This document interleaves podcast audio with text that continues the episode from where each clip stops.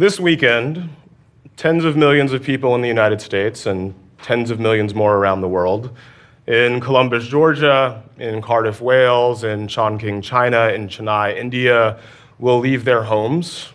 They'll get in their cars, or they'll take public transportation, or they will carry themselves by foot, and they'll step into a room and sit down next to someone they don't know, or maybe someone they do. And the lights will go down, and they'll watch a movie. They'll watch movies about aliens or robots or robot aliens or regular people, but they will all be movies about what it means to be human. Millions will feel awe or fear, millions will laugh, and millions will cry.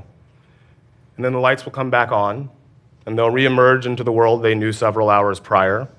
And millions of people will look at the world a little bit differently than they did when they went in. Like going to temple or a mosque or a church or any other religious institution, moviegoing is in many ways a sacred ritual, repeated week after week after week. I'll be there this weekend, just like I was on most weekends between the years of 1996 and 1990 at the multiplex near the shopping mall about five miles from my childhood home in Columbus, Georgia. The funny thing is that somewhere between then and now, I accidentally changed part of the conversation about which of those movies get made. So the story actually begins in 2005 in an office high above Sunset Boulevard where I was a junior executive at Leonardo DiCaprio's production company, Appian Way. And for those of you who aren't familiar with how the film industry works, it basically means that I was one of a few people behind the person who produces the movie for the people behind of in front of the camera whose names you better recognize than mine. Essentially, you're an assistant movie producer who does the unglamorous work that goes into the creative aspect of producing a movie. You make lists of writers and directors and actors who might be right for movies that you want to will into existence. You meet with many of them and their representatives, hoping to curry favor for some future date. And you read a lot. You read novels that might become movies, you read comic books that might become movies, you read articles that might become movies, you read scripts that might become movies, and you read scripts from writers that might write the adaptations of the novels, of the comic books, of the articles, and might rewrite the scripts that you're already working on. All this in the hope of finding the next big thing or the next big writer who can deliver something that can make you and your company the next big thing. So in 2005, I was a development executive at Leonardo's production company. I got a phone call from the representative of a screenwriter that began pretty much the way all of those conversations did. I've got Leo's next movie.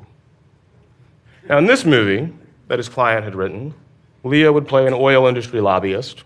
His girlfriend, a local meteorologist, threatens to leave him because his work contributes to global warming. And this is a situation that's been brought to a head by the fact that there's a hurricane forming in the Atlantic that's threatening to do Maria like damage from Maine to Myrtle Beach.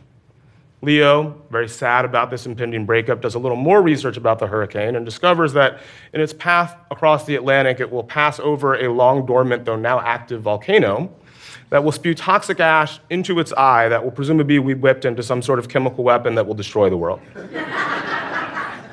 it was at that point that I asked him, So are you basically pitching me Leo versus the toxic superstorm that will destroy humanity?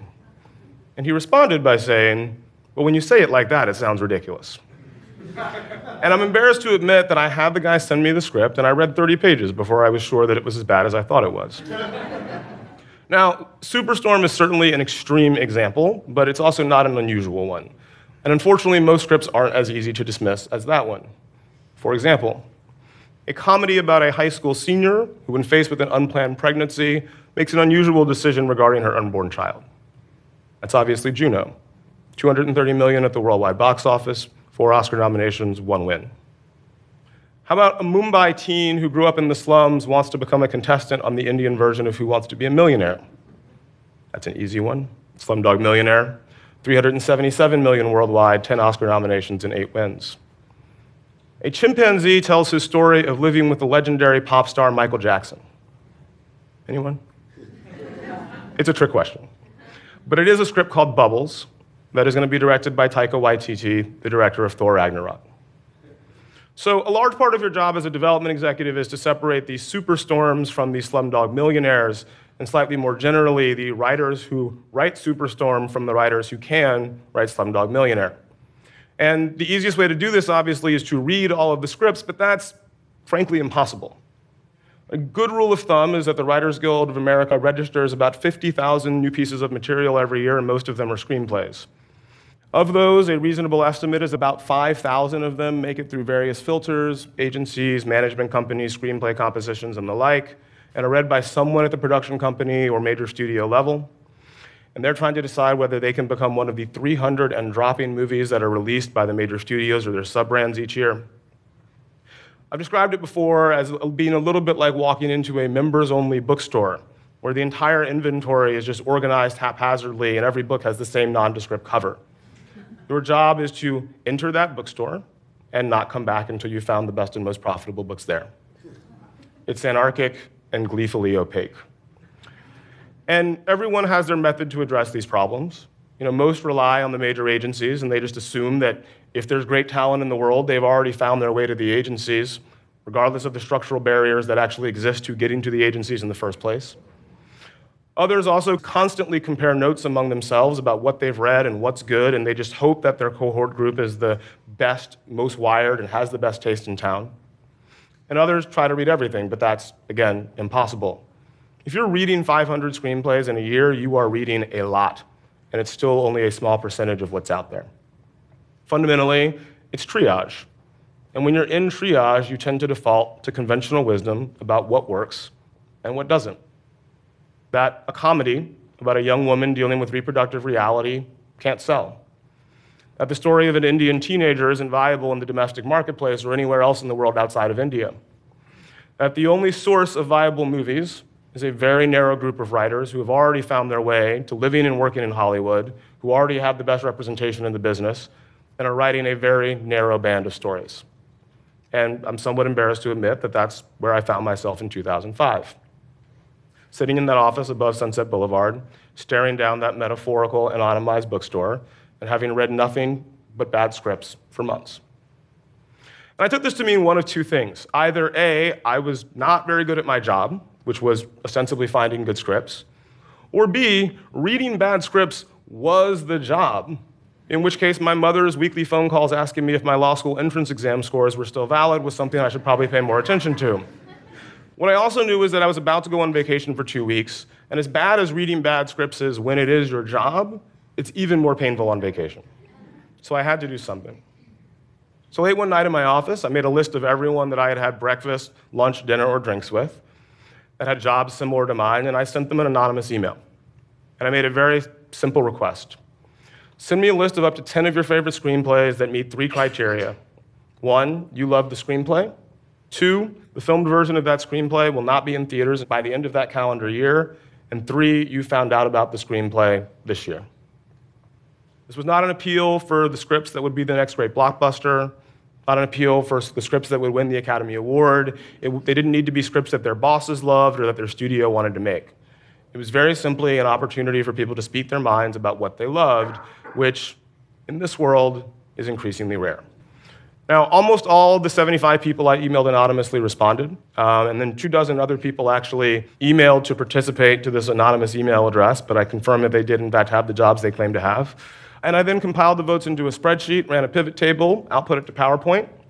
And the night before I left for vacation, I slapped a quasi subversive name on it and emailed it back from that anonymous email address to everyone who voted the blacklist a tribute to those who lost their careers during the anti communist hysteria of the 1940s and 50s, and a conscious inversion of the notion that black somehow had a negative connotation. After arriving in Mexico, I pulled out a chair by the pool, started reading these scripts, and found, to my shock and joy, that most of them were actually quite good. Mission accomplished. What I didn't and couldn't have expected was what happened next. About a week into my time on vacation, I stopped by the hotel's business center to check my email. This is a pre iPhone world, after all. Uh, and found that this list that I had created anonymously had been forwarded back to me several dozen times at my personal email address. Everyone was sharing this list of scripts that everyone had said that they loved, reading them and then loving them themselves. And my first reaction, that I can't actually say here, but we'll describe it as fear, uh, the idea of surveying people about their scripts was certainly not a novel or a genius one. Surely there was some unwritten Hollywood rule of omerta that had guided people away from doing that before that I was simply too naive to understand it being so early in my career. I was sure I was going to get fired, and so I decided that day that A, I would never tell anybody that I had done this, and B, I would never do it again. Then, six months later, something even more bizarre happened. Uh, I was in my office on Sunset and got a phone call from another uh, writer's agent the call began very similarly to the call about Superstorm. I've got Leo's next movie. Now, that's not the interesting part. The interesting part is the way the call ended. Because this agent then told me, and I quote, don't tell anybody, but I have it on really good authority. This is going to be the number one script on next year's Blacklist. yeah. Suffice it to say, I was dumbfounded. Here was an agent using the blacklist, this thing that I had made anonymously and decided to never make again, to sell his client to me, to suggest that the script had merit based solely on the possibility of being included on a list of beloved screenplays. After the call ended, I sat in my office, sort of staring out the window, alternating between shock and general giddiness. And then I realized that this thing that I created had a lot more value than just me finding good screenplays to read over the holidays. And so I did it again the next year, and the LA Times outed me as the person who had created it. And the year after that, and the year after that, and I've done it every year since 2005. And the results have been fascinating because, unapologetic lying aside, this agent was exactly right. Uh, this list was evidence to many people of a script's value, and that a great script had greater value than I think a lot of people had previously anticipated. Very quickly, the writers whose scripts were on that list started getting jobs. Those scripts started getting made. And those scripts that got made were often the ones that violated the assumptions about what worked and what didn't. There were scripts like Juno, and Little Miss Sunshine, and The Queen, and The King's Speech, and Spotlight, and yes, Slumdog Millionaire, and even an upcoming movie about Michael Jackson's chimpanzee. Now, I think it's really important that I pause here for a second and say that I can't take credit for the success of any of those movies.